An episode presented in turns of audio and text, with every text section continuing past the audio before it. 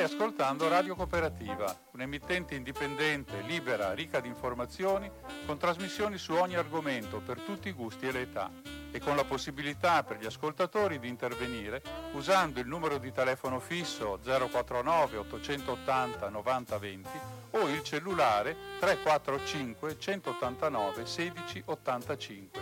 Nessuna interruzione pubblicitaria, mai, perché non dipendiamo da alcuno sponsor commerciale Radio Cooperativa si regge sul volontariato di conduttori e amministratori e soprattutto sulla generosità dei molti ascoltatori e soci che la sostengono finanziariamente. Per farlo basta collegarsi con il sito www.radiocooperativa.org che contiene tutto quello che può essere utile per contattarci e aiutarci. Oppure si può usare il bollettino postale numero 120 82 301 intestato a Informazione Cultura, via Antonio da Tempo 2, 35 131 Padova. La frequenza principale è 92,7 MHz in modulazione di frequenza. Ti aspettiamo per dirti grazie di cuore e buon ascolto.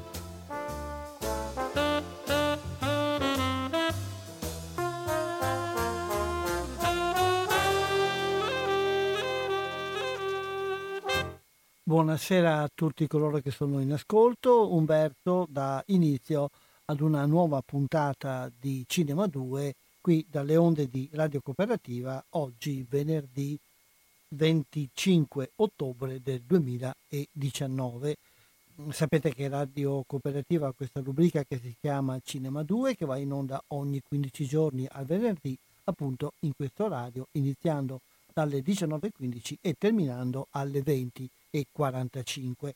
Come sempre ci occupiamo di cinema, di cinema visto, di cinema fatto, di cinema parlato e questa sera cominciamo proprio eh, da una di queste attività di cinema parlato, cioè di cinema visto e di cinema utilizzato anche per approfondire sulla scorta eh, dei film, approfondire delle tematiche. Siamo alla fine ormai di ottobre e siamo quindi quasi all'inizio di novembre e eh, a novembre a Padova ormai è abituale da diversi anni l'iniziativa Un filosofo al cinema che si svolge presso la sala MPX che è in centro a Padova e comprende una rassegna fatta di eh, alcuni film che vanno in onda, che, vanno, anzi, che sono proiettati anzi tutti i lunedì alle 17.45 presso appunto la sala MPX e poi alla sera, sempre in quella sala, c'è una conferenza eh, condotta da dei filosofi mm, che eh, approfondiscono il tema dell'anno. Il, um, tema, il, um, il, titolo di questa iniziativa eh, è Un filosofo al cinema. Per parlarcene abbiamo chiesto la collaborazione del professor Umberto Curi, che è l'iniziatore di questa, di questa attività e la cura da diversi anni. Abbiamo chiesto di eh, darci una illustrazione di quella che è l'edizione di quest'anno. E adesso lo sentiamo per telefono, il professore molto gentilmente si è prestato a questa, eh, a questa intervista, anche se eh, ha delle difficoltà, quindi dovremmo fare una cosa anche veloce. Comunque adesso diamo la telefonata e poi eh, sentiamo.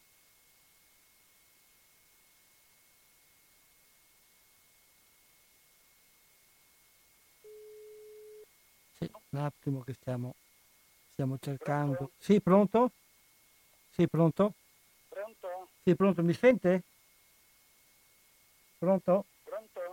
Pronto? fino alle ore 17. Scusa, scusi un attimo, c'è qualcosa che non... Pronto? Sì, pronto? Pronto, mi sente? Pronto? C'è qualcosa che non funziona nella... Eh, scusate, c'è qualcosa che non funziona nel contatto con eh, la... Uh, con, il, con il telefono. Provo di nuovo. Vediamo se questa volta la e mi pare che si senta meglio il rumore della telefonata, quindi dovrebbe anche sentirsi meglio il resto. Ecco. Sì, pronto, buonasera. Prima, prima proprio la linea non era, non era entrata ah, bene. Ecco. Ecco. Eh, Semmai ho il cellulare acceso. Eh. Sì, no, va bene, eh, fino a, finché, finché, andiamo. Lei mi sente bene? Sì. sì. Ecco, spero che anche gli ascoltatori eh, sentano bene. Vedo che qui le lucette del mixer eh, segnalano che la cosa funziona, quindi eh, possiamo cominciare. Ho già introdotto un attimo l'attività eh, delle conferenze filosofiche del, e di un filosofo al cinema che mai, ormai dura da diversi anni, adesso non ricordo più esattamente quanti sono.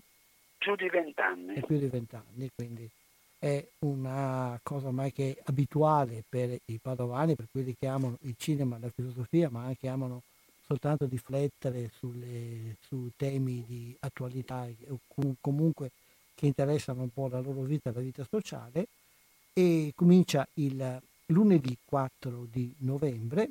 Qual è eh, il tema di quest'anno? Dunque, quest'anno abbiamo concentrato la nostra attenzione su un tema che da un lato eh, ha alle spalle una tradizione di eh, problematizzazione filosofica molto lunga, se è vero che possiamo considerare che questo tema già appartiene agli esordi della filosofia occidentale e dall'altro è un tema attualissimo. Eh, sto parlando del problema della giustizia e del rapporto estremamente controverso e problematico tra giustizia e diritto. Eh, due concetti che troppo spesso vengono utilizzati sbrigativamente come uno sinonimo dell'altro, mentre uno degli aspetti sui quali rifletteremo attraverso queste iniziative è proprio l'imperfetta coincidenza tra diritto e giustizia, nel senso che il diritto inteso come diritto positivo, come insieme delle leggi, può tendere a fare giustizia, ma in realtà non riesce mai a realizzare compiutamente questo ideale, tale per cui c'è sempre uno scarto, un'eccedenza tra diritto e giustizia. E questo è il percorso che aveva fatto nelle quattro serate eh, in cui si articola il, mm, la rassegna di quest'anno. Eh, la scelta dei film quindi eh, è fatta cercando di vedere questo tema. Contrapponeva, contrapponevo meglio, lei evidenziava la non perfetta coincidenza e a volte anche la contrapposizione fra diritto e giustizia. Mi pare che sia anche un tema molto oh, di attualità nel momento in cui... Certo, è un tema di grande attualità, se vogliamo trovarne la lontana origine potremmo riferirci a quella fondamentale tragedia di Sofocle che è l'Antigone, dove assistiamo alla contrapposizione tra chi tutela la superiorità della giustizia e cioè Antigone, e il sovrano di Tebe che è Creonte, che invece vorrebbe che fosse rispettato l'editto che egli ha emanato, anche se questo editto è contrario a un elementare senso di giustizia. Ma facendo un grande balzo in avanti ritroviamo questo tema anche al centro del dibattito contemporaneo. Devo dire che in maniera particolare nel nostro Paese sono numerosi gli esempi anche recenti nei quali eh, l'esercizio della giurisdizione da parte della magistratura non sempre è parso coincidere con il fare veramente giustizia. Eh, noi sappiamo che quando un tribunale emette una sentenza, per lo più il commento che viene fatto è giustizia è fatta, ma lauguratamente non sempre si può usare questa espressione a commento del dell'attività svolta da molti tribunali nel nostro paese. E proprio in questi giorni anche eh, se ne sta parlando parecchio a proposito di certe sentenze della, della Cassazione o non molto tempo fa anche a proposito di certi fatti di cronaca. Il nome di Antigone viene fuori ed è venuto fuori diverse volte. E, possiamo vedere come questo tema viene trattato nei film, una breve, un breve panorama sui film che sono scelti. Allora, io terrò la prima delle conferenze filosofiche e mh, cercherò per quanto è possibile di esplorare il modo in cui la giustizia compare nel mondo antico greco, sia nel mondo arcaico che in quello classico, attraverso l'analisi di alcune tragedie dell'età classica, in maniera particolare attraverso l'analisi della trilogia che Eschilo dedica alla saga degli Atridi, eh, e cioè Agamennone, Clitennestra, Oreste, eh, i personaggi che compaiono come protagonisti di questa trilogia. Eh, successivamente si eh, alterneranno come relatori delle conferenze un medico psichiatra e psicoterapeuta come Maria Inglese, che lavora presso l'azienda sanitaria di Parma, un professore di diritto penale presso l'Università Cattolica come Gabrio Forti e una notissima figura di giurista e di costituzionalista, cioè Valerio Onida. Si cercherà di saggiare la tenuta, la consistenza, la persuasività di alcuni modelli giuridici per quanto riguarda in maniera particolare la concezione della pena, giungendo a un punto che non sarà soltanto un punto di rilevamento critico di alcune difficoltà che sono tuttora presenti nel diritto penale, ma anche alla individuazione di alcune prospettive di alternativa. In maniera particolare nel uh, lunedì 18 e lunedì 25 sarà affrontato questo nuovo orientamento della dottrina giuridica che va sotto il nome di giustizia riparativa, dove al centro è posta la figura della vittima e la sua relazione con il reo. Attraverso un'attività assidua di mediazione culturale si vorrebbe, attraverso la giustizia riparativa, tentare di risarcire la vittima non solo in termini economici, ma in termini etici e culturali della perdita del danno che ha subito e mettere davvero in condizione il reo di poter descrivere un percorso che conduca lontano dal reato compiuto e gli consenta per quanto è possibile un reinserimento nella società. Anche questo tema del reinserimento della giustizia, della punizione o della rieducazione è un tema di cui eh, si discute molto con diverse posizioni. Mi pare interessante questa prospettiva che cerca di... Sì, guardi, va sottolineato un punto. Come è noto nella nostra Costituzione è previsto che la perdita della libertà personale, cioè la detenzione in carcere, possa essere consentita solo se la detenzione ha finalità rieducative, cioè ciò che viene sottolineato è che la detenzione in carcere non deve avere come scopo l'afflizione del detenuto, cioè la sua sofferenza, ma una sofferenza solo se è finalizzata al suo recupero, alla sua rieducazione, al reinserimento nella società. Da questo punto di vista noi sappiamo malauguratamente che nel modo concreto di organizzazione della vita carceraria il carcere non serve affatto a rieducare o reinserire nella società.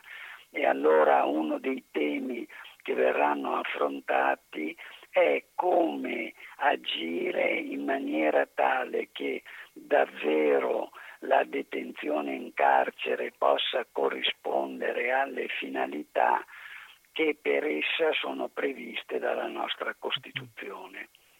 E non vorrei usare troppo della sua pazienza, ma se mi chiederei di presentare eh, quali sono i film che verranno proiettati con due brevissime notazioni per ognuno.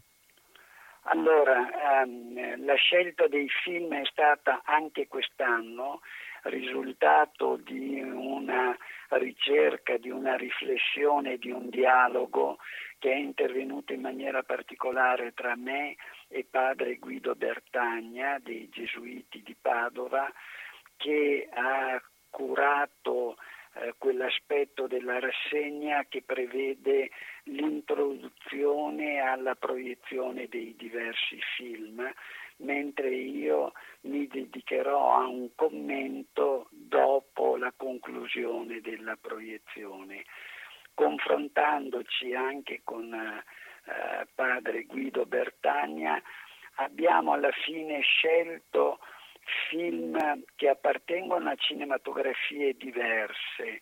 Eh, c'è un film italiano, un film statunitense, un film iraniano e un film che è una coproduzione eh, che ha come suo centro geografico il Libano. Quindi valorizzando anche cinematografie emergenti come sono le cinematografie del vicino Oriente, del Medio Oriente. Abbiamo scelto un film classico, cioè la Medea di Pasolini, che pone in maniera estremamente incisiva e diretta il problema della colpa e della sanzione della colpa attraverso la pena.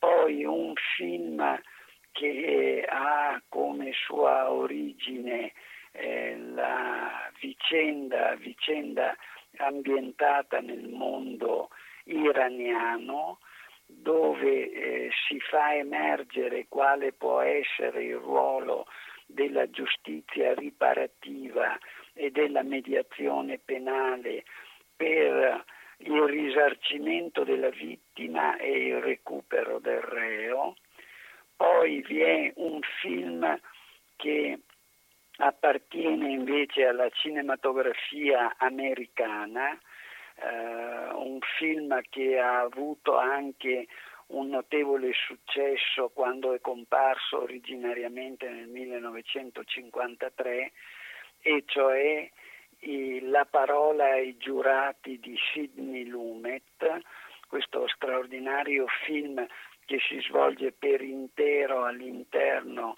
nella sala nella quale i giurati devono raggiungere un accordo a proposito della sentenza e infine un film eh, intitolato Il cliente di Faradi che è già di per sé una testimonianza dell'accelerato sviluppo culturale e strettamente cinematografico di paesi emergenti come appunto l'Iran.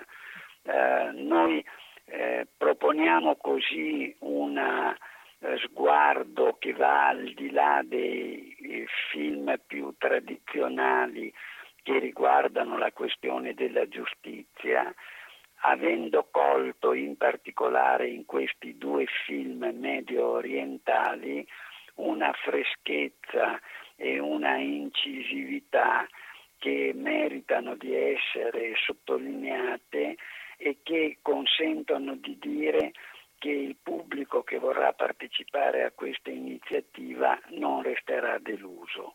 Sì, certo, perché sono film anche che hanno avuto una grande risonanza partecipando alla mostra del cinema di Venezia. Tra l'altro il cliente, no, scusa, l'insulto, il secondo film di cui lei parlava, ha avuto anche un risvolto personale che ha coinvolto il regista e quindi non è stato permesso di uscire dal suo paese per recarsi a, ritirare uno dei premi che è, stato, che è stato dato al film, è stato premiato uno degli, degli attori come miglior attore. E, professore, la ringrazio molto di Grazie questa presentazione. E... e niente, diamo appuntamento allora agli ascoltatori a lunedì 4 novembre alle 17.45 verrà proiettata la Medea di Pasolini, alle ore 21 vi sarà una mia conferenza che riguarda colpa e pena nel pensiero greco e nella tragedia. E poi l'11, 18 e il 25 e per eh, ulteriori informazioni esatto, gli altri dibattiti. Esatto, per ulteriori informazioni del sito dell'MPX si può trovare il link per vedere tutto il programma e tutte le condizioni. Grazie e buona serata. Grazie a lei e saluti agli ascoltatori. Quindi adesso facciamo un piccolo break sentendo il trailer di uno dei film di cui ci è parlato, cioè L'insulto, l'ultimo di cui abbiamo accennato anche nel nostro dialogo.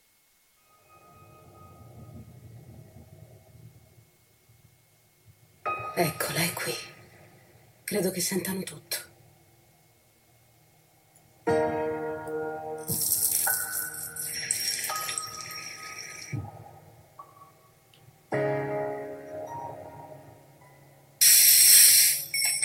Sono un servo, non devo niente a nessuno. Quel tubo non è in regola. Stava facendo il suo lavoro. Sei un cane! Che venga a chiedermi scusa. Siete davvero un popolo di parassiti.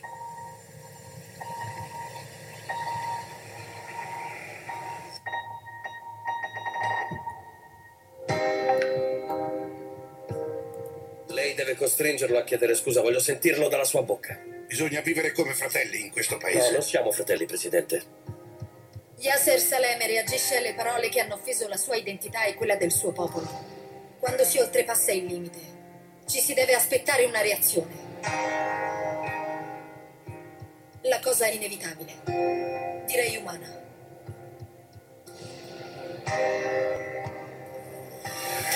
Anche se lei fosse l'uomo più oppresso che ci sia al mondo, nessuno le dà il diritto di farsi giustizia da solo. Mi dica perché lo fa. C'è la verità in gioco. Quale verità, Tony? Ha incendiato il paese perché parli troppo. Mi chiedo se nel nostro paese si possa arrivare a risolvere uno scontro e riuscire a considerare le scuse non una forma di debolezza, ma di civiltà.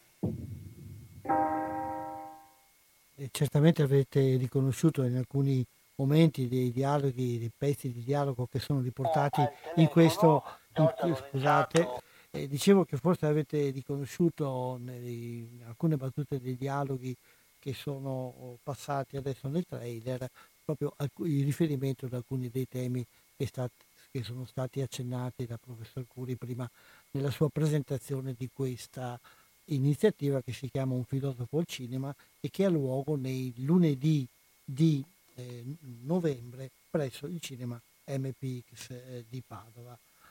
Un'altra, mm, un altro, rimaniamo un po' sul tema della giustizia con il nostro secondo argomento, anche con i nostri secondi ospiti che abbiamo nella trasmissione di oggi, sempre ospiti eh, telefonici, eh, perché eh, dalla giustizia intesa in senso lato e dalla giustizia civile in generale di cui abbiamo accennato prima, passiamo invece ad un tipo di giustizia specifica, quella giustizia militare che come eh, si dice molto spesso praticamente non è una vera giustizia. Quando comincia la guerra ci sono alcuni detti famosi che dicono che quando cominciano a eh, parlare le armi non parlano più né la giustizia né la verità.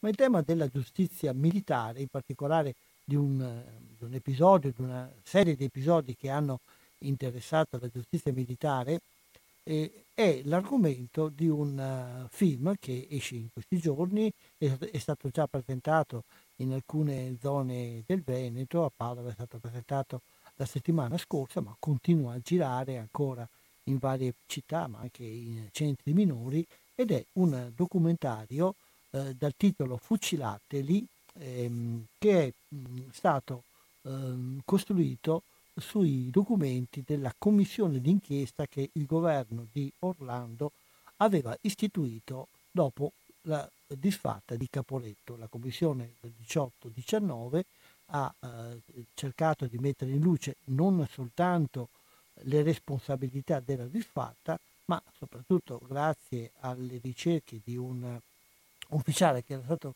incaricato di eh, interessarsi di questo, l'inchiesta ha avuto una grande risonanza nell'opinione pubblica di quel tempo perché ha eh, puntato l'attenzione sulla reazione da parte dei comandi militari nei confronti dei soldati, con una serie di provvedimenti eh, molto duri ed anche applicando appunto una giustizia di guerra che ha portato a delle fucilazioni di, perso- di persone che non avevano avuto nessuna colpa, a volte anche fucilazioni sommarie o addirittura la decimazione.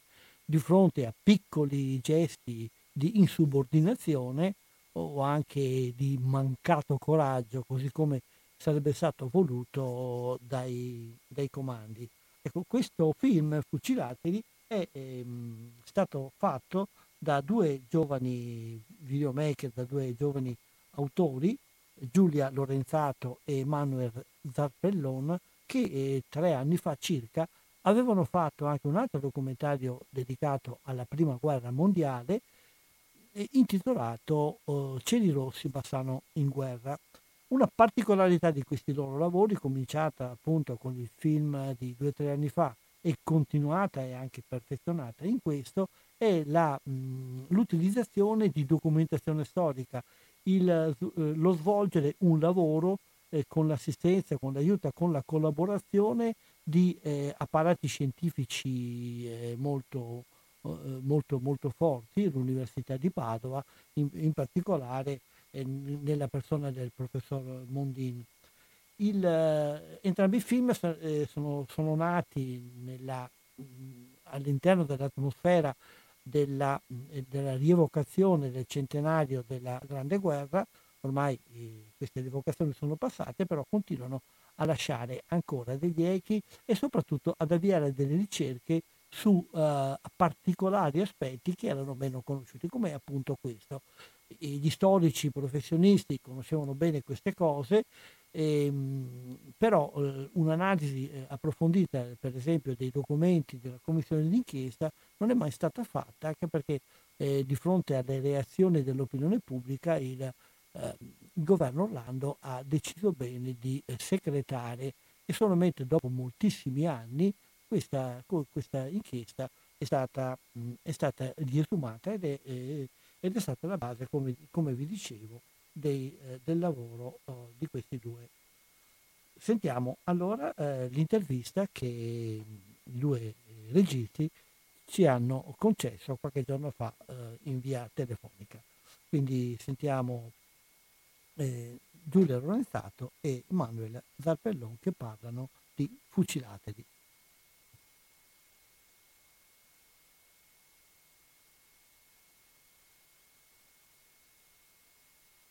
Abbiamo al telefono Giorgia Lorenzato e Manuel Zarpellon. Buongiorno intanto, ciao a tutti e due e grazie di aver eh, Buongiorno. E li abbiamo a telefono perché questi due giovani, che forse qualcuno si ricorderà di aver già sentito due o tre anni fa in occasione dell'uscita del loro primo lavoro, che era Cieli Rossi Bassano in guerra, tornano in questi giorni sugli schermi con il loro ultimo lavoro, Fucilateli, sulla commissione d'inchiesta riguardo a Caporetto 1918-1919. Intanto ecco, ci può dire un attimo qual è il contenuto di questo film e poi ne parleremo un po' più dettagliatamente, introdurre per capire di cosa parliamo.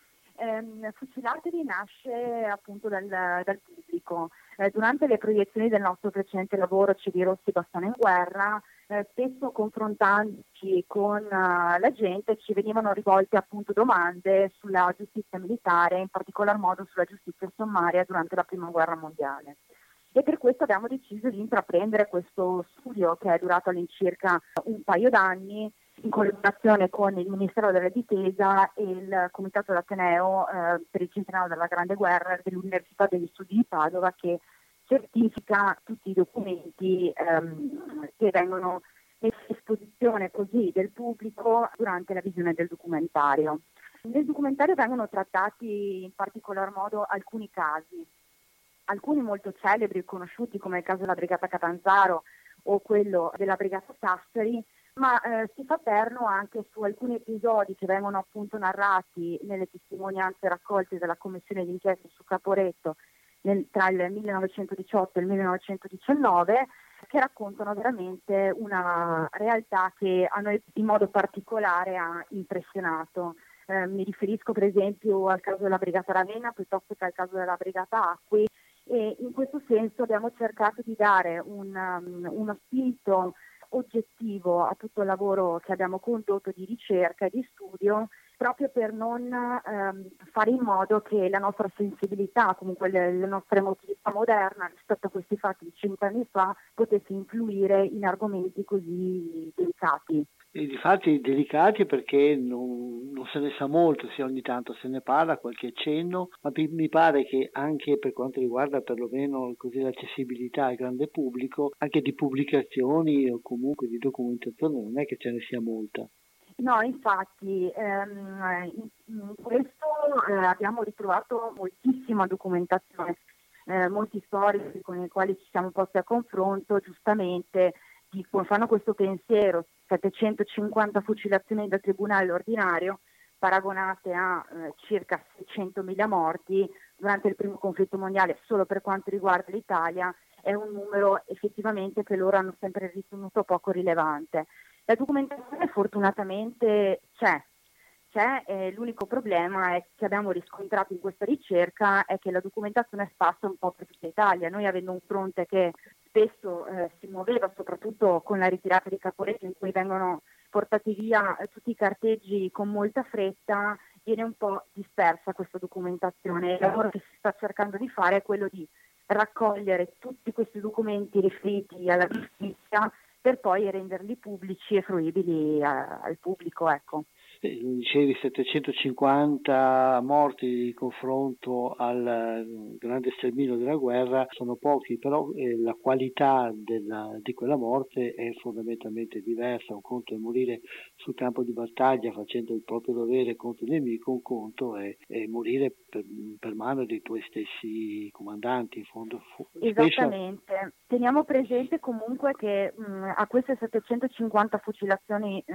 da tribunale ordinario se ne aggiungono comunque 300 circa che sono mh, le fucilazioni sommarie che comprendono anche le 4-5 decimazioni che abbiamo riscontrato e in più, e forse questo è il lato più interessante ad oggi, eh, riscontriamo al- ulteriori 50 casi che avvengono a guerra conclusa.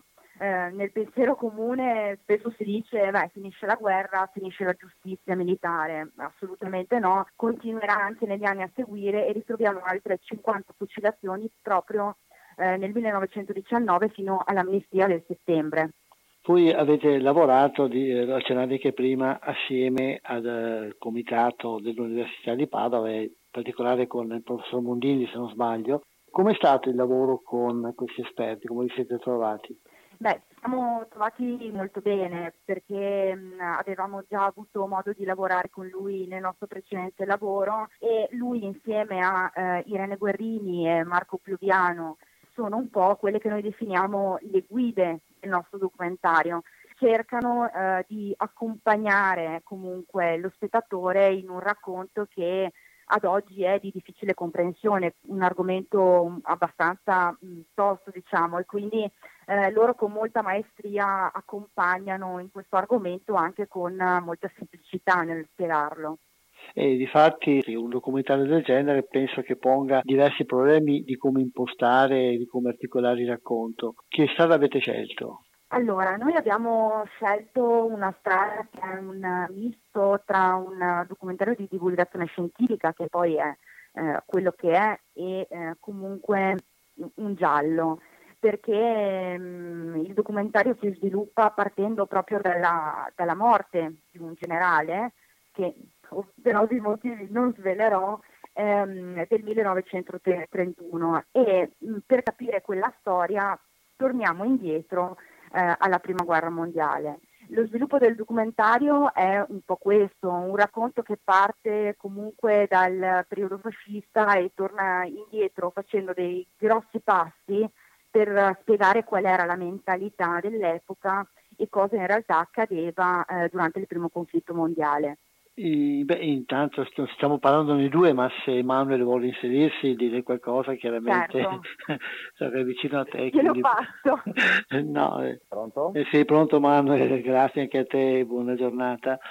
Buona giornata, grazie. Allora, pongo a te allora la domanda che stavo per fare prima, cioè se ci sono state delle difficoltà, delle particolarità tecniche o qualche anche aneddoto, qualche momento particolarmente condivisibile con il pubblico che vuoi ricordare nella lavorazione di questo film. Beh, intanto sì, quanto, quanto, è durata la lavorazione? Allora, la lavorazione totale è durata tre anni, comprensiva ovviamente della parte dedicata allo studio e diciamo che la la prima difficoltà è stata proprio questa, perché eh, solitamente noi siamo abituati a, ad avere tempi molto ridotti nel fare questa tipologia di prodotti e in due mesi eh, un documentario, massimo tre mesi, deve essere confezionato e pronto.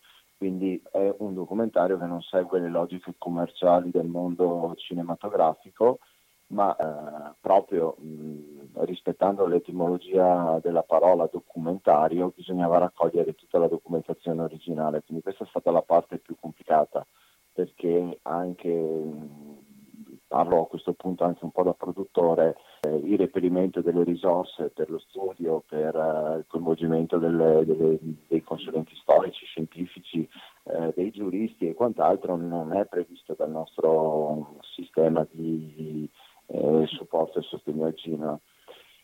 Quindi questa è stata una componente complessa da gestire, da, da, da affrontare. Poi eh, in realtà eh, c'erano stati paventati alcune difficoltà perché molti del, dell'ambiente storico ci dicevano eh, sarà difficilissimo trovare la documentazione, non troverete il supporto da parte delle istituzioni. Eh, mh, avrete difficoltà all'accesso ai dati, la, la documentazione di qualsiasi tipo, di qualsiasi sorta.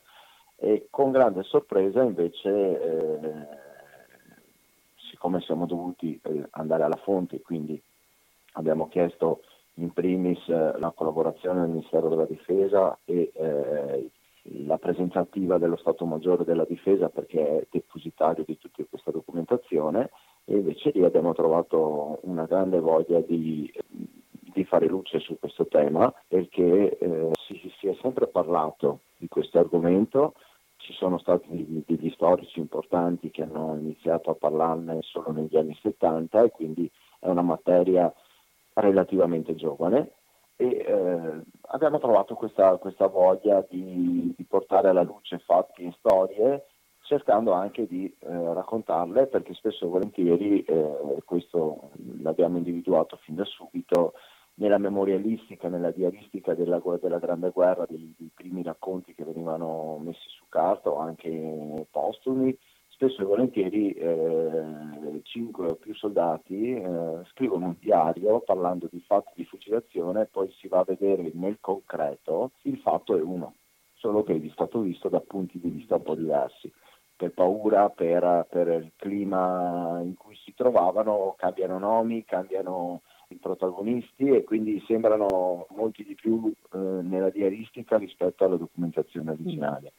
Poi altre tipologie di difficoltà, no, devo dire non, abbiamo, non ne abbiamo individuato, abbiamo avuto la fortuna di incontrare tutta una serie di personaggi che eh, eravamo accomunati tutti da questo senso di riscoperta e di, eh, di fare quello che effettivamente è il primo lavoro cinematografico sul tema, con lo, l'obiettivo di rimanere proprio scevri da ogni retorica, da ogni, da ogni, possibilità di interpretazione ad oggi.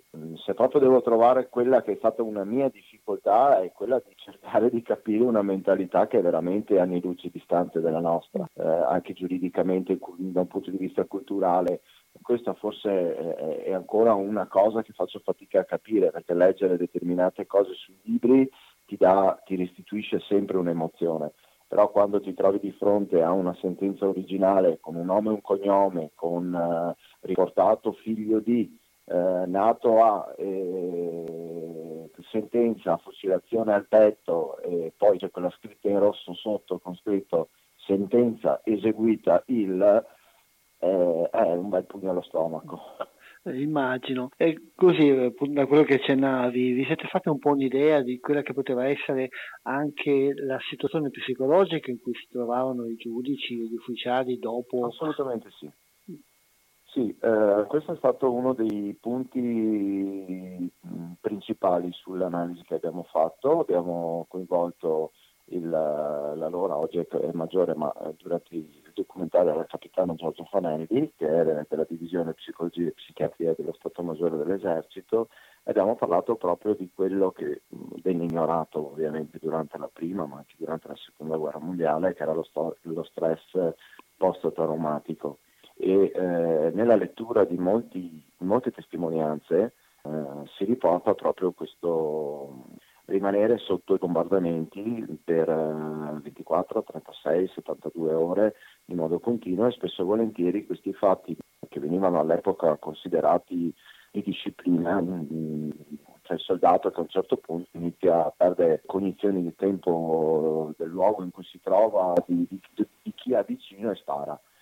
Ecco, era, eh, oggi avremo una chiave di lettura molto più semplice perché oggi è contemplato il concetto della salute mentale e quindi anche di quei, tutti quei fattori di rischio e di, e di, trauma che l'essere umano, per quanto preparato possa essere, eh, subisce inevitabilmente. All'epoca questa cosa non venne fatta, infatti c'è un eh, esempio proprio specifico che abbiamo portato eh, nel documentario di quello che oggi la disciplina medica chiama shell shock, cioè eh, lo shock da bombardamento e, e, un fatto di giustizia collegato a questo, a questo, episodio. Quindi anche questo è un punto molto interessante che si dovrebbe iniziare a fare quando si parla di fenomeni così tragici come quelli accaduti durante la Grande Guerra, ma anche durante tutti gli altri conflitti.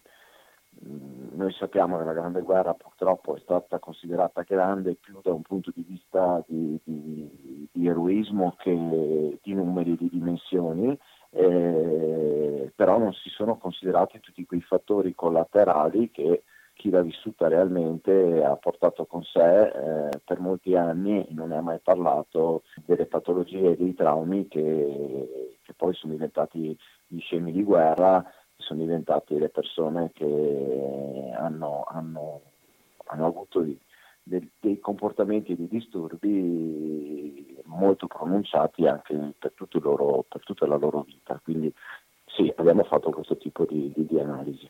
Sì, questo conferma ancora una volta come la Grande Guerra sia stato un momento di svolta nella storia, almeno non solamente delle guerre, ma proprio nella storia della nostra cultura occidentale, perché ha messo per la prima volta di fronte gli uomini a delle cose completamente nuove.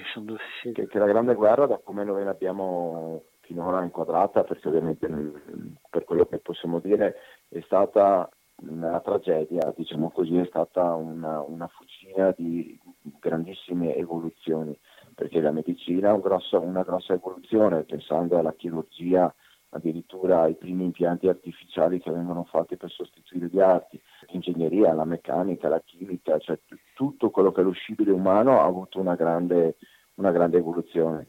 Gli unici due punti che invece non, non subiscono nessuna variazione, anzi se possiamo dire regrediscono, sono appunto la giustizia perché eh, diventa sempre più restrittiva e, e, e ferrea e il lato della, della, psicologia che ovviamente non esisteva.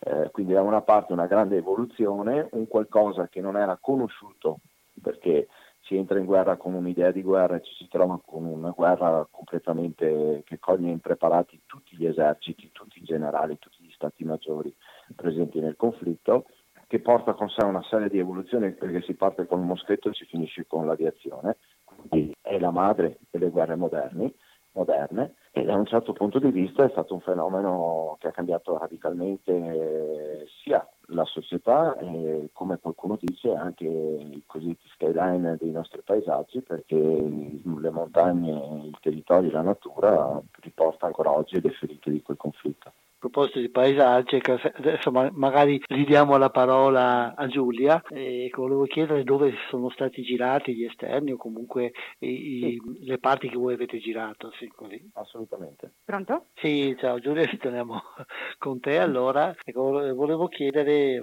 siccome alla fine eh, Manuel parlava anche di paesaggi, dove sono i luoghi in cui avete girato e come li avete scelti? Allora, i luoghi li abbiamo scelti anche in base al loro valore simbolico rispetto ai fatti di cui stavamo parlando. Siamo stati ovviamente in Friuli, ehm, eh, siamo stati a Gorizia, la Sacra Jugoslavia, siamo stati a Santa Maria la Longa dove avviene, proprio nel luogo dove è avvenuta eh, la fucilazione della brigata Catanzaro. Siamo arrivati anche eh, fino a Caporetto per far vedere nel concreto qual era questa conca dove eh, l'esercito austro-ungarico aggira i soldati italiani. E poi eh, tornando a ritroso siamo scesi in Veneto, siamo arrivati nelle sponde del Piave e abbiamo mostrato sia i territori che erano eh, stati occupati, come per esempio Nervesa della Battaglia, eh, Vittorio Veneto, eh, sia i luoghi che invece eh, che sono prima linea e vengono occupati diciamo, dai soldati italiani. Parliamo di, di tutta l'area trevigiana, Valdobbiadene, siamo stati un po' su tutta la linea del, del fronte del Piave per far vedere cosa sono quei luoghi ad oggi e mostrare che in alcuni casi la, la, la, guerra non ha segnato eh, profondamente eh, il territorio, in altri, per esempio come abbiamo visto a Valdobbiadene dove abbiamo avuto l'occasione di riprendere le trincee mh, mm, dalle quali sparavano sul Piave, eh, ecco, lì invece il territorio è stato profondamente segnato dal primo conflitto mondiale. Mi pare che vi state un po' specializzando in uh, approfondimento dei fenomeni bellici, soprattutto della prima guerra mondiale. È una cosa voluta nel vostro progresso così professionale oppure sono solamente due occasioni e poi camminerete su altre strade? No, è una, un percorso che abbiamo scelto, diciamo. La, questa collaborazione che ormai eh, continua da diversi anni con l'Università di Padova ci permette anche di affrontare dei percorsi di studi che molti nostri colleghi eh, non hanno questa, questa, possibilità. Diciamo che mh, per il momento ci siamo specializzati nella prima guerra mondiale, l'intenzione è quella comunque di continuare queste ricerche storiche per portare alla luce fatti che magari l'opinione pubblica non ha mai conosciuto nella sua interezza ci auguriamo che continuate veramente perché secondo me c'è bisogno di qualcosa che in maniera seria e in maniera anche però in qualche modo piacevole per la piacevolezza che danno sempre le immagini aiuti la gente a conoscere sempre meglio la loro storia e, e da quello che ho visto anche nei film precedenti da quello che vi dite adesso serve anche per conoscere meglio e in modo diverso anche il territorio nel quale ci muoviamo ogni giorno il, certo. film, il film è già cominciato un po' a girare per le sale qual è il riscontro che avete avuto finora con il pubblico? Il riscontro è ottimo, mm, soprattutto nelle serate dove avevamo la grande occasione di essere presenti e di avere un confronto dopo la proiezione con il pubblico, eh, c'è veramente molto interesse. Mm, ci arrivano domande le più disparate, anche molto precise e interessanti e per noi questa è un'occasione per, al di là del documentario, continuare quel percorso di eh, ricerca e confronto con, uh, con le persone che abbiamo se- sempre cercato di avere, perché mh, un documentario sulle fucilazioni ovviamente eh, lasciato così un po' da solo va anche interpretato e questo ci aiuta a dare anche un po' quella che è la nostra visione sull'argomento e um, anche alle curiosità che possono, possono venire fuori.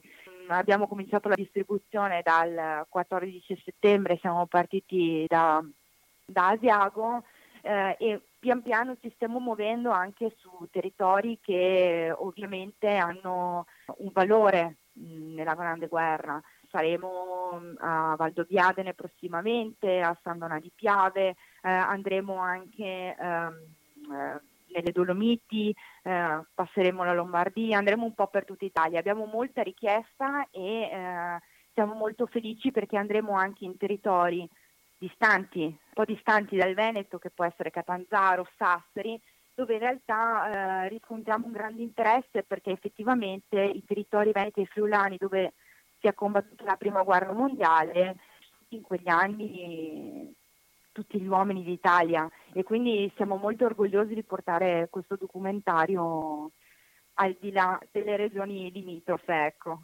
Certo, perché la geografia di una guerra come quella è anche la geografia della gente che è stata spostata nel fronte, che era abbastanza limitata territorialmente, però ha coinvolto tutta la, la nazione. Per chi vuole conoscere gli appuntamenti e le, le prossime visioni, come può informarsi? E per chi vuole conoscere i prossimi appuntamenti può andare sul nostro sito www.solelunaproduction.com oppure sulla pagina Facebook Fucilateli, commissione d'inchiesta su Caporetto 1918-19, volta in volta vengono segnati gli appuntamenti anche quelli dove c'è appunto la nostra presenza. Grazie, allora grazie per aver fatto questo lavoro e grazie anche per questa ricca chiacchierata a tutti e due. Grazie. Bocca al lupo e anche per i vostri futuri progetti su cui parleremo magari eh, in futuro, perché da quel che ho capito ce ne saranno e forse ce ne sono già in pentola che stanno bollendo. Sì, ce ne sono in pentola. Ecco. La ringrazio. Grazie e buona giornata. A risentirci.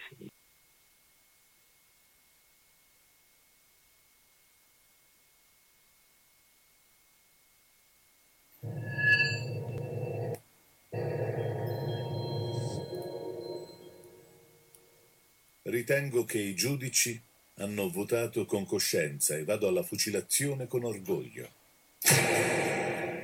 Il giorno seguente sul posto venne trovato un biglietto. Qui ieri hanno ammazzato Cristo.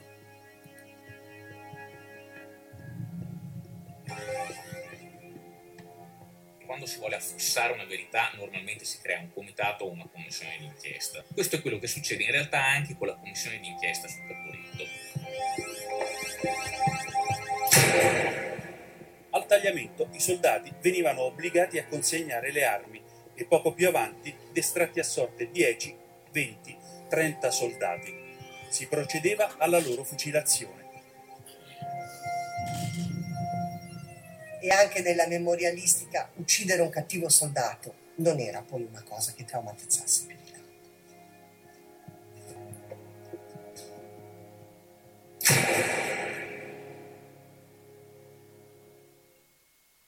Ovviamente questo era il trailer di Fucilateli di cui ci hanno parlato adesso i, gli autori Giorgia Lorenzato e Manuel Zarpellon.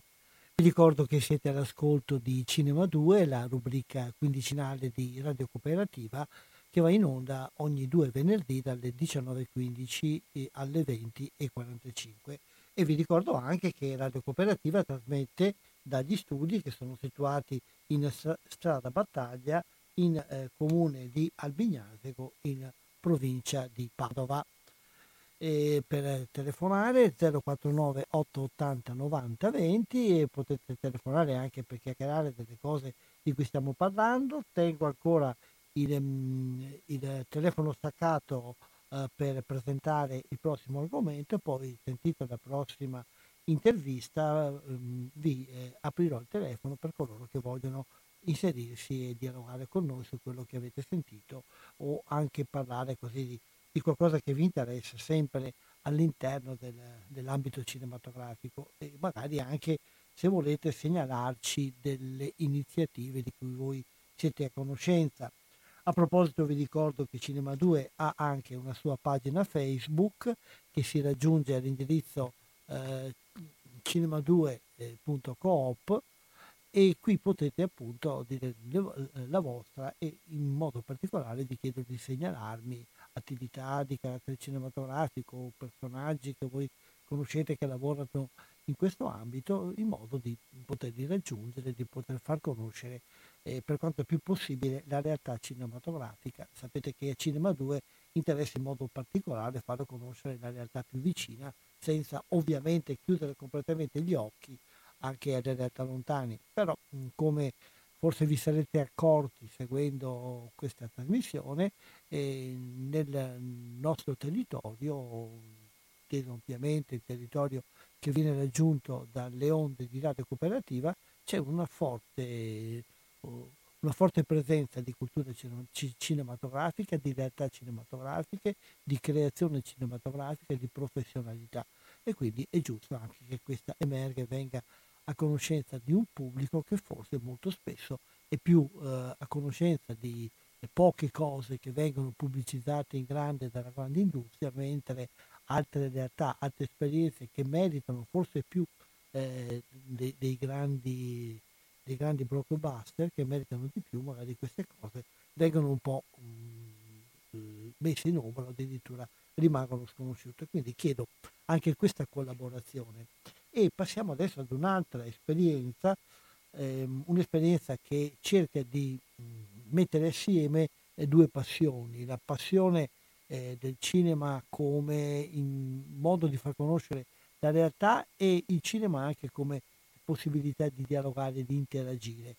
Il cinema, si continua a dire, va, è fatto per essere visto in sala e perché la sala, oltre alla grandezza dello schermo, alla perfezione quindi dell'immagine e alla, della qualità del sonoro, eh, ancora non è, mh, non è battuta, non ha concorrenza dal telefonino da, o dalla televisione anche di grandi dimensioni che possiamo avere a casa, ma la qualità in più della sala, lo sapete, lo ripetiamo continuamente, è il fatto che la sala fa incontrare fisicamente le persone. Però non sempre è possibile essere nella sala, non sempre quindi è possibile fare incontrare le persone, ma chi eh, concepisce il cinema come strumento di incontro e di dialogo, cerca lo stesso di, di far incontrare, almeno virtualmente.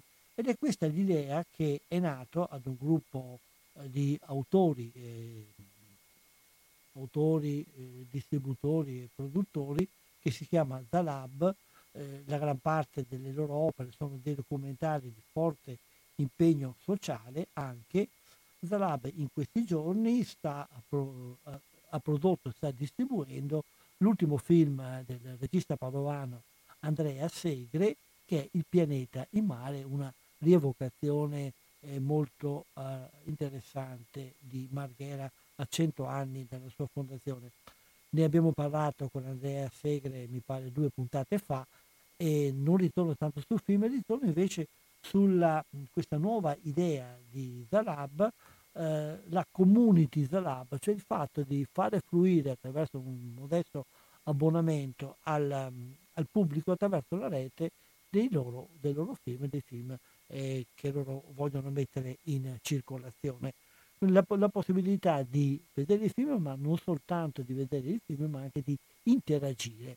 Sentiamo come ci spiega questa, questa idea, questa, questa nuova iniziativa uno dei membri del, del collettivo Zarab, cioè Stefano Collizzoli. Siamo al telefono con Stefano Collizzoli. Beh, ciao Stefano, grazie di aver accettato il nostro invito. Ciao Umberto, grazie a te, buongiorno a tutti voi eh, Stefano Colizzoli, fa parte di Zalab, tra l'altro non so mai come si pronuncia Zalab o Zalab, toglimi. Eh, direi che si può in entrambi i modi, siamo, siamo liberi anche fra di noi. Sì. Ok, siamo democratici. Chi Zalab e chi Zalab. Ok, allora, sì, lo abbiamo avvicinato perché in questi giorni da Zalab è partita una nuova nuova iniziativa all'interno della nuova utilizzazione dei media e della rete, una community online, ma ci puoi spiegare meglio di cosa si tratta? Certo, dunque noi abbiamo sempre prodotto e distribuito i nostri film e la dimensione della sala o dell'incontro in sala o fuori sala è quella che, che ci interessa e ci piace di più, cioè spesso dai film documentari che distribuiamo, che sono nostri o di altri, eh, nascono momenti di riflessione, momenti di attivazione anche così di uno vede il film e poi fa qualcosa, insomma, e comunque entra a far parte di una comunità di senso. Questo lo facciamo, continuiamo a farlo, ci piace moltissimo. Abbiamo dei limiti fisici, l'abbiamo visto con le ultime due tournée, nel senso che non riusciamo a coprire tutte uh, le sale e le occasioni di incontro possibili e naturalmente non tutte le sale sono in grado sempre di proiettare i nostri film. Quindi abbiamo pensato di utilizzare la rete e di creare uno spazio in cui certo, sul blog ci sono i film a disposizione, sono quattro per bimestre dal nostro catalogo e anche mano a mano pescheremo anche da fuori naturalmente. Ma che sia anche e soprattutto uno spazio di, di, discussione, di condivisione, di messa in rete, messa in contatto di realtà, insomma uno spazio di, di partecipazione che stiamo pian piano facendo crescere e quindi se non capisco male qualcuno collegandosi col vostro sito e andando nel link giusto oh, si deve iscrivere, deve pagare una quota, come avviene intanto praticamente? C'è un abbonamento, un abbonamento da 10 euro per bimestre e ogni due mesi ci sono quattro film a disposizione eh, che sono in qualche modo scelti e curati da noi e c'è uno spazio ovviamente oltre alla visione dei film in cui, in cui si può farne qualcosa insieme, capire cosa, cosa possono essere utili. E l'abbonamento si raggiunge da una, una, una sezione riservata del nostro sito che si chiama partecipa.zala.org e da cui è possibile abbastanza agevolmente, come quelle possibilità che siamo riusciti a mettere in campo, appunto abbonarsi e far parte della comunità. Con le solite modalità di pagamento elettronico che ci sono possibilmente in rete. Ed è Oppure partic- quello che facciamo anche, anche, in proiezione, cioè anche di persona, noi quando siamo in giro andiamo in giro con dei moduli eh, mm. perché dire, questa cosa sta a cavallo tra rete e fuori rete. Sì, eh, eh. Funziona molto bene anche quando è fuori rete. quindi quando qualcuno viene ad uno degli eventi in cui c'è qualcuno di voi può, può richiedergli di, di iscriversi a questo. Da quanto è partita la, l'iniziativa? E abbiamo iniziato con la tournée del Pianeta in Mare di Andrea Segre, eh, che appunto era un'occasione di incontro nelle sale e quindi di poter presentare di persona questa possibilità, questa proposta. E la sezione del sito è attiva dal 15 ottobre, quindi proprio nuova nuova. I primi quattro titoli sono Dove bisogna stare, che è il film sull'accoglienza che ho fatto con Nere Gaglianone che è uscito questo gennaio, I sogni del lago salato di Andrea Segre, eh, Fuori classe, che è un film sulla scuola elementare che di nuovo ho fatto io qualche anno fa e tra l'altro abbiamo avuto la prima proiezione a Padova all'Esperia quando è uscito, perché è una delle scuole coinvolte dall'Arcobaleno, che è il quartiere del cinema Esperia, e eh, Iris Tomorrow, che è un film che racconta che cosa ne è ora, il film è stato girato in realtà un anno fa a Mosul in Iraq, dei, delle, delle, mogli e dei figli di ISIS, che è un film che purtroppo torna alle strette attualità perché quelle persone sono ancora lì e una recente invasione turca del Rojava sta facendo ricominciare quella storia. Quindi già adesso c'è un'offerta abbastanza varia perché sono interessati a questi temi o, o, a questi risvolti con la solita attenzione che ha Zalab su questo, su questo tipo di temi, l'attenzione a cercare di sviscerare una realtà eh, andando proprio dentro e non soltanto limitandosi alle informazioni superficiali. Vuoi ricordare il, l'indirizzo del vostro sito che è semplice ma è meglio ricordarlo? Sì, il sito è www.zalab.org, Zalab come siamo noi, Zara Ancona, Livorno, Ancona, Bologna, e dalla home si accede a questa sezione che comunque è accessibile anche come sezione del sito da partecipa.zalab.org. Va bene, eh, speriamo che questa iniziativa prenda piede, sono d'accordo con te che è meglio queste cose vederle in sala e scambiarsi le impressioni di, di vista, di, di faccia e di, di, carne e ossa, però è anche vero che eh, queste nuove possibilità di interazione, se sono usate con il cervello e con adeguata discrezione, moltiplicano le occasioni di discussione e di approfondimento. Grazie Stefano. Grazie Umberto, certamente sentiamo... in sala continuiamo a starci, non c'è nessun dubbio a proposito, le due cose sono complementari. Esatto, tra l'altro avete, Avete qualcosa in preparazione oltre a continuare a fare la, la promozione del film di Segre? Eh, noi stiamo lavorando in questo momento a un film uh, ambientato a Bologna, il protagonista si chiama Seni ed è un gambiano che in Italia da tre anni per una protezione umanitaria, ma la vicenda centrale sua è che sta diventando cieco per una malattia degenerativa e quindi realtà racconta non tanto la sua condizione quanto il suo prepararsi uh, alla cecità, che è anche un percorso di grande resilienza, un percorso con dentro dell'energia e dell'ottimismo, non solo problemi. Ebbene, allora aspettiamo l'edizione finale di questo lavoro e ci farai ovviamente sapere, ne parleremo quando sarà pronto per la visione. Grazie ancora allora, e buona serata.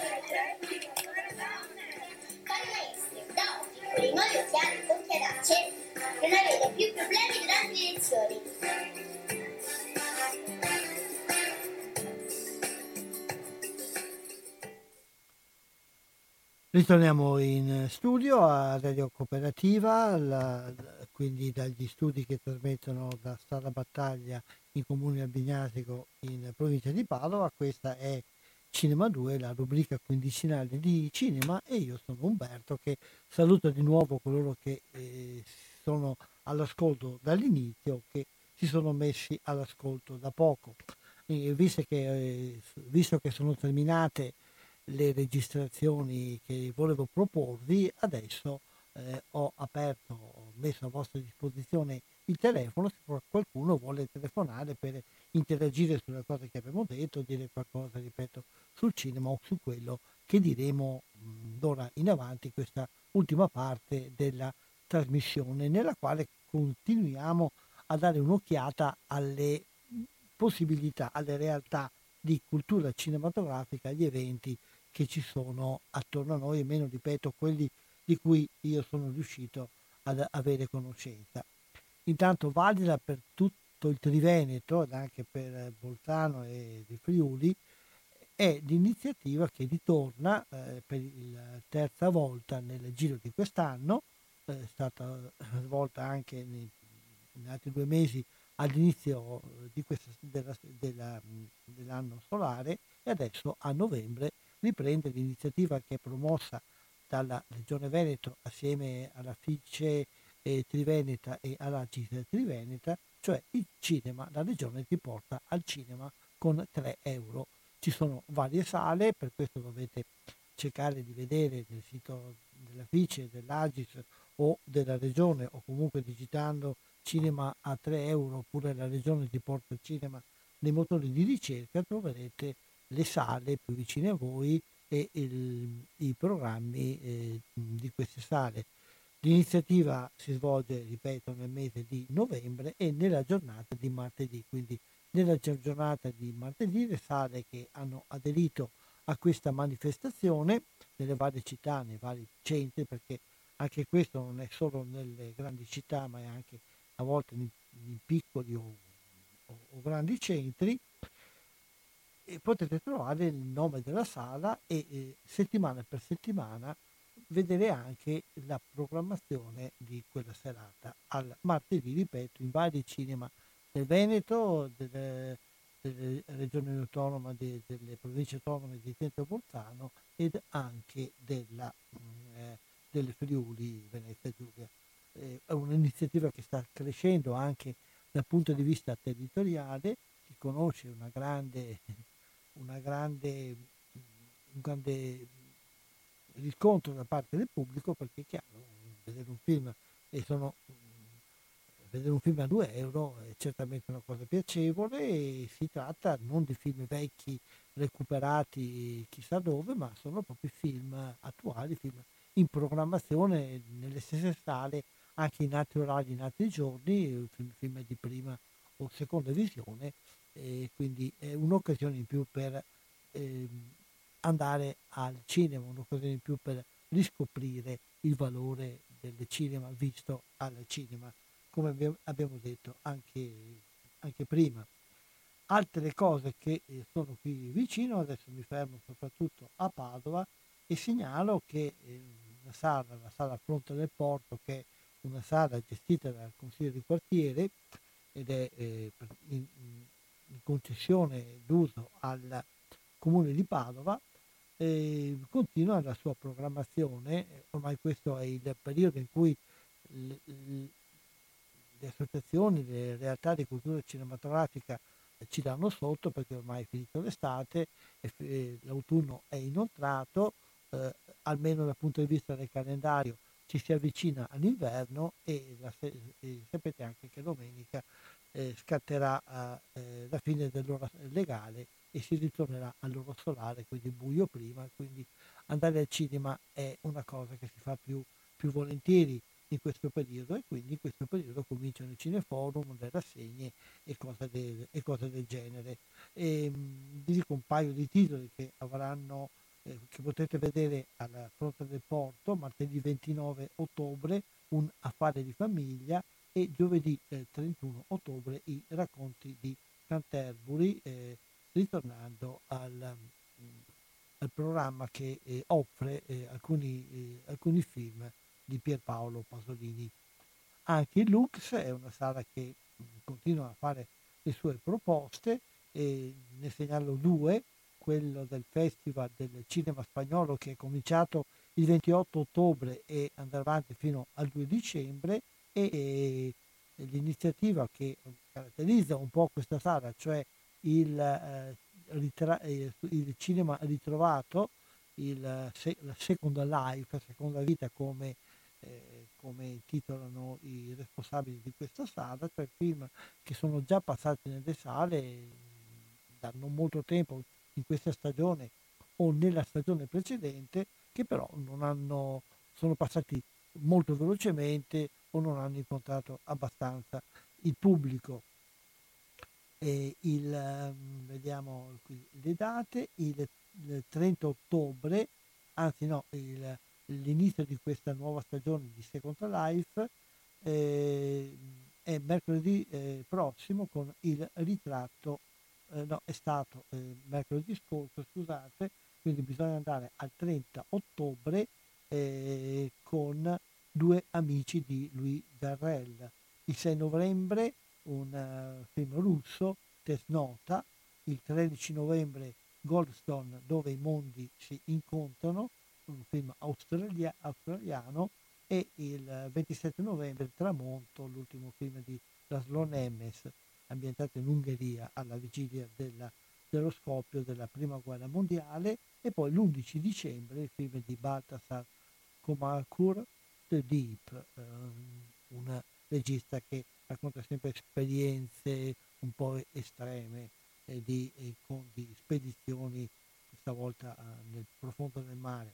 Mentre il cinema spagnolo, anche questo parte il 28, il 28 di, eh, di, ottobre con Carmen Ilola di Arantraxà e Cevaria, il 4 novembre con Mucho Hijos, un, eh, un mono e un castiglio di Gustavo Salmeron, l'11 novembre Entro dos Aguas di Isaac La Cuesta, il 18 Muda la piel di eh, Schulz e Fernandez e la conclusione di, il 2 dicembre con Iuli, Danza della Libertà, la storia di un famoso oh, ballerino. Queste le proposte del Cinema Lux, anche qui nel sito eh, potete trovare, ci, ci, potete vedere Cinema Lux oppure la Stai con tre, eh, incontriamo i due forum ormai più storici e più tradizionali da uh, diverso tempo della scena padovana e sono lo storico primo cineforum che, eh, che esiste ancora a Padova ed è il Cineforum Antonianum, seguito da uno quasi eh, di, uguale, di uguale datazione che è Effetto Cinema proposto dall'NMPX. Il Cineforum Antonianum il 29-10, eh, entrambi sono già, sono già iniziati, vi segnalo i prossimi appuntamenti sono entrambi al martedì, martedì 29 un affare di famiglia di eh, Coreeda e eh, il 5 di novembre invece eh, Sofia di Ben Barek, che questo è dato in versione originale. In, ehm, all'MPX l'effetto cinema eh, presenta il 28 oh, il 28 no, il 29 anche messo, Cold War probabilmente spostato al mercoledì per un qualche motivo di occupazione della sala, no, eh, scusate, eh, leggo male, eh, occhiali appannati, è il 28 eh, è Cold War, quindi ma- martedì regolarmente, eh, di Polinowski, mentre il 6 di novembre torna a casa Jimmy. Eh, per interrompere un momento questa, questo seguito di titoli, vi faccio sentire un po' i trailer quest'ultimo, di quest'ultimo film che ho appena citato, cioè Cold War, un bellissimo film polacco.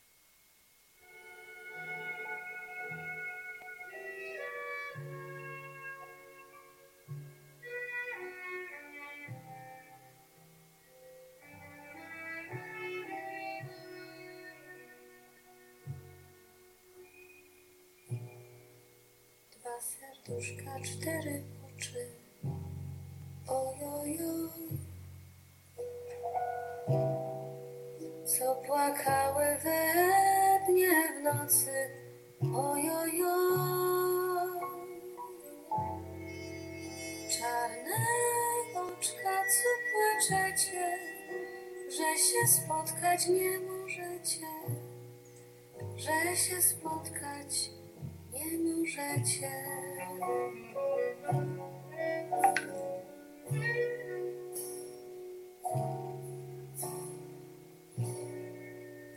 Mnie matula zakazała, ojoj.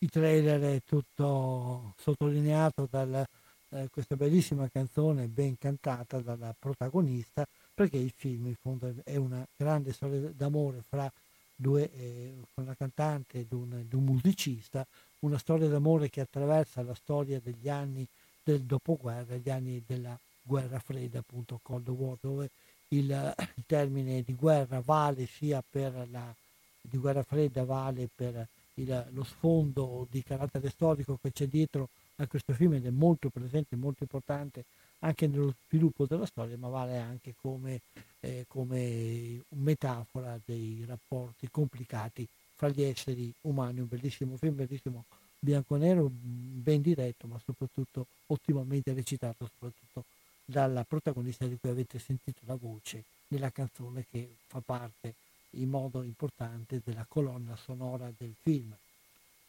andiamo a vedere, eh, questi sono due cineforum poderosi, storici, sono delle corazzate un po' del mondo del cineforum eh, meno padovano. Adesso andiamo a vedere invece un, un'occasione un po' meno nota, un po' meno colossale, un'esperienza più piccola eh, che però è interessante. L'anno scorso abbiamo sentito anche gli organizzatori eh, di questa rassegna che si svolge a Piazzola sul Brenta nella biblioteca comunale ed ha un uh, titolo molto interessante, Buio in biblioteca, buio del cinema. Il, um, questa rassegna viene eh, svolta al, mi pare che si chiami Mantegna, il gruppo delle, che organizza questo cineforum, viene svolta al mercoledì, al mercoledì sera e la scelta è una scelta abbastanza particolare, non sono i film di ultima generazione, ma sono film che vanno a pescare dei titoli che non è molto facile vedere, eh, non solamente adesso, ma forse anche ai tempi in cui sono usciti. E mercoledì 13 Victor Victoria di Blake Edward, il grande maestro della commedia, poi I giorni contati, un uh, film non dei più famosi di Elio Petri, il, uh, grande protagonista del film L'impegno politico della seconda metà degli anni 60 italiani, un uh, film molto interessante di Werner Herzog, The Cave of Forgotten Dreams, che ambientato in, in una caverna preistorica eh, alla ricerca dei graffiti eh, lasciati dai nostri antenati. Il ragazzo selvaggio, il 4 di, eh, il, 4, il, il ragazzo il 4 di dicembre, il ragazzo selvaggio, grande capolavoro di François Truffaut, L'inquilino del terzo piano di Roman Polaschi sarà l'11 di dicembre e La donna elettrica, un bellissimo film della scorsa stagione, film islandese ricco di humor ma anche di eh, riflessioni sociali, eh, donna elettrica di Benedict Edinson. Un'altra occasione più, anzi un paio di occasioni, un dittico vicino, ce lo propone il Cinema Esperia di Padova, il 4 e il 6 di novembre. Il 4 di novembre nell'anniversario della famosa inondazione che nel 1966 ha sconvolto gran parte del territorio padovano, verrà proiettato l'ullo dell'acqua di Michele Anglisani appunto in memoria di questo evento. Nel ricordo di questo evento sarà presente il regista stesso e saranno presenti anche i rappresentanti del Consiglio del, mm, eh, del, sì, del, consiglio del mm, consorzio Brenta che ha commissionato questo film ed altri esperti, altri personaggi che daranno la loro testimonianza su questo evento e vedranno come il presente si può coniugare eh, con il passato per eh, la necessità di una cura migliore del territorio. Il 6 ehm, invece, il 6, mercoledì 6 di eh, novembre, sempre Cinema Esperia propone Marghera eh, eh, di Giulio e Laura Boato, un altro film che è stato eh, fatto in occasione del centenario di Marghera, eh, riproduce un happening, una specie di danza che coinvolge un po' tutte le persone, lo racconta questa danza che è stata fatta proprio nel, nell'anniversario. Il regista è Giulio Boato, ma la creatrice di questo happening era Laura Boato. Dovrebbero essere presenti entrambi alla proiezione. E, e adesso diamo un veloce scorso, siamo, abbiamo ancora una decina di minuti, possiamo così eh, parlare di qualche film che potete vedere nelle sale in questi giorni certamente eh, anche sì, in questo modo vi do anche qualche sotto, sotto banco vi do qualche consiglio naturalmente eh, che deriva dalla, dal mio gusto eh, voi siete liberissimi di accettarlo o non accettarlo e certamente e vi dico che nessuno mi paga per dare questi consigli mm. Joker è certamente il film più interessante che è ora sui nostri schermi, il film che ha vinto la mostra del cinema di Venezia che secondo me eh, farà faville anche agli Oscar, è veramente un film poderoso, un film grande, un film che si regge soprattutto sulla eccezionale recitazione di Joaquin Phoenix, quando si vuole sapere cosa, a che punto, a che livelli può, arri- può, arrivare la capacità di recitazione umana, beh, solamente vedere questo, per vedere questo, eh, merita vedere questo film che eh, narra la storia inventata ovviamente di uno dei personaggi più famosi della mh, saga di Batman, del, del, famoso eroe dei fumetti, il genio del male Joker, appunto vestito come pagliaccio dalla bocca sempre contorta in una risata che compie degli efferati delitti che vengono smascherati da uh, Batman, però Batman qui non c'entra nulla. C'è il telefono che suona, sentiamo. Pronto? Chi parla?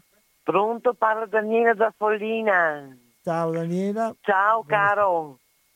Ti ringrazio tanto per la bella trasmissione. Grazie mille, non farmi diventare rosso, già la luce qui che c'è rossa. No. non occorre che le interrompa anch'io. Grazie. Dire... Sono un ascolto e ti ringrazio. Grazie mille. Vuoi dire qualcos'altro? No, ti sto ascoltando, sento tutte le date, sento tutto, poi ho sentito parlare di quel film ambientato a Valdobbiadene sul Piave. Sì, anche a Valdobbiadene sulla guerra, fucilateli. Credo che da, dalle vostre parti lo abbiano fatto o lo faranno ancora certamente perché sta girando molto proprio nella zona in cui... Ecco, appunto, appunto andrò a piedi a vederlo se lo fanno qui in zona. Va bene. Perché a Follina il cinema non c'è. Non c'è a Follina? C'era, ma è da tanti anni che non c'è più. Eh, purtroppo è una cosa... Devo andare a Vittorio Veneto, Conegliano o Pieve di Soligo. È peccato, eh, purtroppo eh, i cinema stanno scomparendo. Eh, insomma, in alcune zone eh, alcuni stanno, hanno coraggio, riaprono cinema chiusi, ma sono ancora delle esperienze molto molto limitate, purtroppo. Eh certo. È così. È così purtroppo. Ad ogni modo complimenti grazie, e grazie. Grazie anche a te e buona serata. Ciao, buona serata. Ciao. Ecco, continuiamo allora a parlare di grazie all'ascoltatrice, continuiamo a parlare di Joker, eh, questo film che eh, racconta la, l'evoluzione del personaggio, un personaggio che ha tutta una serie di problemi familiari ed anche personali. Altra telefonata. Pronto? Chi parla? Ciao Umberto. Ciao. Come Sono va? Elide. Sì, Elide, ti ho riconosciuto. Come sono che, ti, son che ti ascolti anche a me, ti sa che ascolti Sì, sempre. lo so, sì, grazie. È un po'- Va bene? Ciao Umberto. Grazie, ciao. Un saluto alla tua famiglia e anche a tua Senza- mamma, sai. senz'altro. Ciao, grazie, ciao, ciao. Sì, è un po' che eh, nelle ultime trasmissioni aveva molte, molte, tele- molte cose da far sentire, quindi non ho avuto tempo di eh, lasciare il telefono aperto, quindi adesso coloro che volevano salutarci eh, lo hanno fatto in questa occasione. Ecco, ritorno allora a Joker dicendo appunto che è un film che eh, narra la nascita della violenza eh, in un personaggio mh, a cause di carattere psicologico, di carattere sociale, dal confronto con gli altri, da frustrazioni ed è una violenza che si mescola con il, con il riso, quindi fa riflettere anche su tante cose, però soprattutto, eh, ripeto, una importantissima ed una grandissima prova di recitazione. E, mh, qualche altro titolo di cui non ho più tempo di parlare fra i film che sono in sala o che usciranno prossimamente, vi segnalo il ehm, Profilo Migliore, un film francese soprattutto per la meravigliosa recitazione di una delle grandi attrici Juliette eh, Binoche. E poi eh, vi segnalo che stanno per, ehm, per arrivare sugli schermi il 7 novembre due film che vi consiglio fortemente di non perdere per mille e uno motivi. Il primo è Parasite, il film o Parasite, eh, che il titolo è, credo che sia in inglese, che ha vinto, la mostra, eh, che ha vinto il Festival di Cannes, è un bellissimo film di cui parleremo magari sul tempo perché ormai ho pochissimi minuti e voglio concentrarmi l'attenzione eh, eh, su un altro film che apparirà sugli schermi pre- previsto il 7 di novembre ed è la famosa invasione degli orsi di Sicilia. Un bellissimo, un grandioso capolavoro direi, un bellissimo film di animazione di Lorenzo Mattotti che traduce in immagini il romanzo, eh, la favola romanzo, eh, la famosa invasione degli orsi di Dino Buzzati. E il film è veramente gustosissimo, la storia è molto bella, l'animazione è veramente, eh, l'animazione e i disegni sono da lasciare a bocca aperta e vi, e vi consiglio veramente di non perderlo questo film. Lo troverete facilmente in tutte le sale perché è un film che piace, di quelli che si diceva una volta piacciono ai bambini dai 1 ai 100 e più anni perché eh, è una, una gioia per gli occhi e per l'intelligenza di tutti. E vi lascio, appunto, visto che ormai terminato il tempo dedicato alla, mh, alla trasmissione Cinema 2, vi do l'appuntamento fra eh, due settimane, sempre alle 19.15 qui, parlando sempre di cinema e di altre cose, e vi lascio, se riesco a trovarlo, con eh, come regalo la- il trailer del film di cui ho appena parlato, cioè la famosa invasione degli orsi in Sicilia. Grazie e buona serata ovviamente a tutti con, gli, eh, con i programmi di Radio Cooperativa.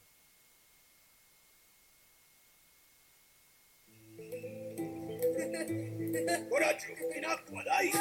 Lassù in cima alle montagne, la vita degli orsi scorre tranquilla, finché un giorno...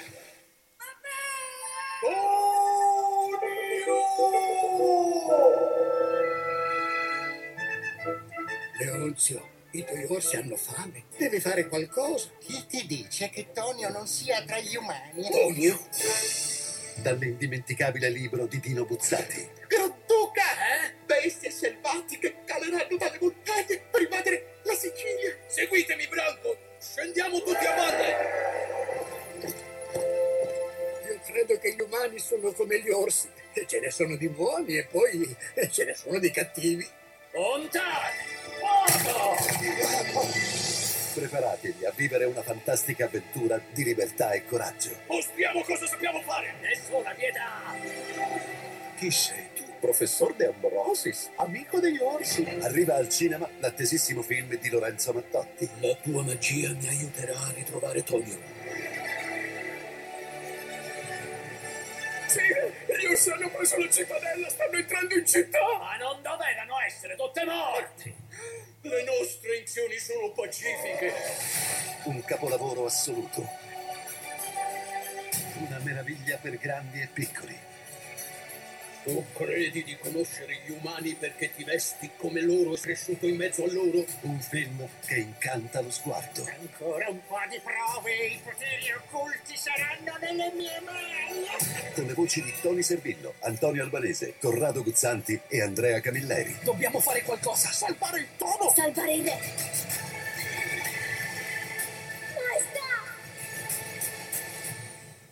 Ho conquistato la Sicilia per ritrovarti. La famosa invasione degli orsi in Sicilia. La storia non finisce qua, ha un seguito. Dal 7 novembre al cinema.